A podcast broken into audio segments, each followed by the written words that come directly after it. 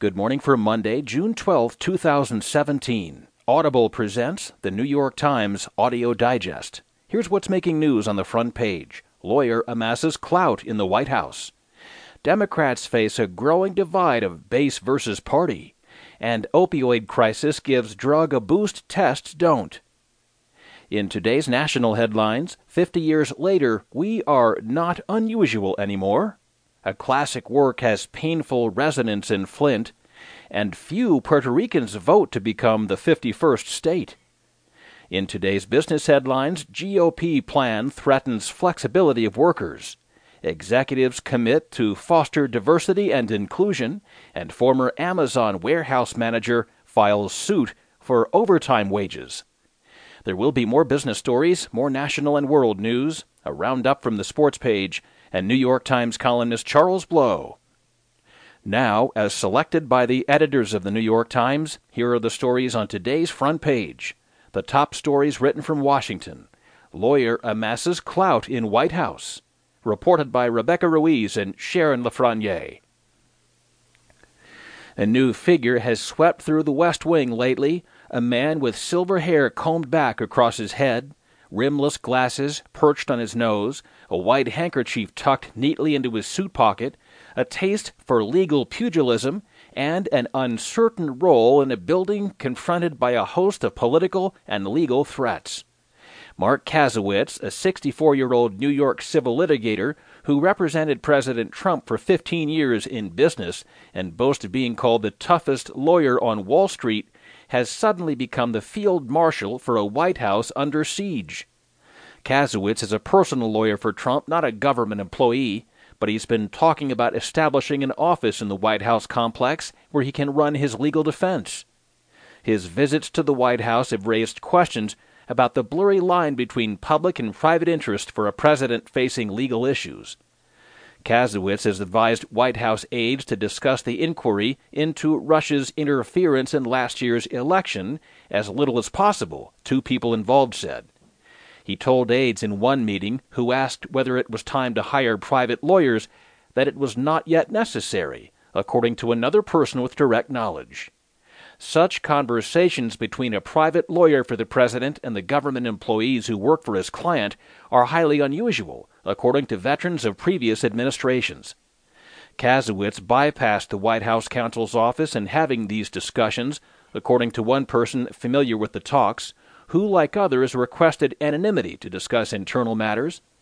And concerns about his role led at least two prominent Washington lawyers to turn down offers to join the White House staff.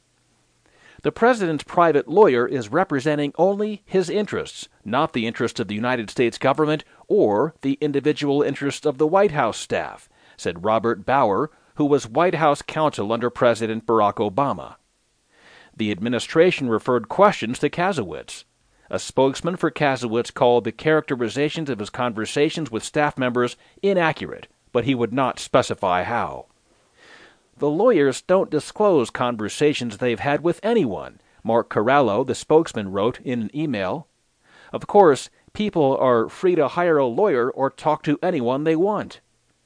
The line between government lawyers representing the administration and private lawyers representing the president was always somewhat vague. But one key difference was that the president's conversations with private lawyers were protected by lawyer client privilege while those with his White House lawyers were not. This is the second story on today's front page. Democrats face a growing divide of base versus party. Reported from Dunwoody, Georgia, by Alexander Burns and Jonathan Martin. Democrats are facing an open breach between the demands for their political base and the strict limits of their power as liberal activists dream of transforming the healthcare system and impeaching President Trump, while candidates in hard fought elections ask wary independent voters merely for a fresh chance at governing. The growing tension between the party's ascendant militant wing and Democrats in the conservative leaning terrain, where the party must compete to win power in Congress, was on vivid, split screen display over the weekend in Chicago where Senator Bernie Sanders led a revival style meeting of his progressive devotees, and in Atlanta, where Democrats are spending huge sums of money in hopes of seizing a traditionally Republican congressional district. It may be essential for Democrats to reconcile the party's two clashing impulses if they are to retake the House of Representatives in 2018. In a promising political environment, a drawn out struggle over Democratic strategy and ideology could spill into primary elections and disrupt the party's path to a majority. Sanders rallied his youthful, often raucous coalition Saturday night at a gathering named the People's Summit. One Colorado couple hauled a banner through McCormick Place pleading with Sanders, a still independent Vermont senator, to create a People's Party. The current model and the current strategy of the Democratic Party is an absolute failure, Sanders said. The Democratic Party must finally understand which side it is on. Yet the party's elected leaders have taken as a model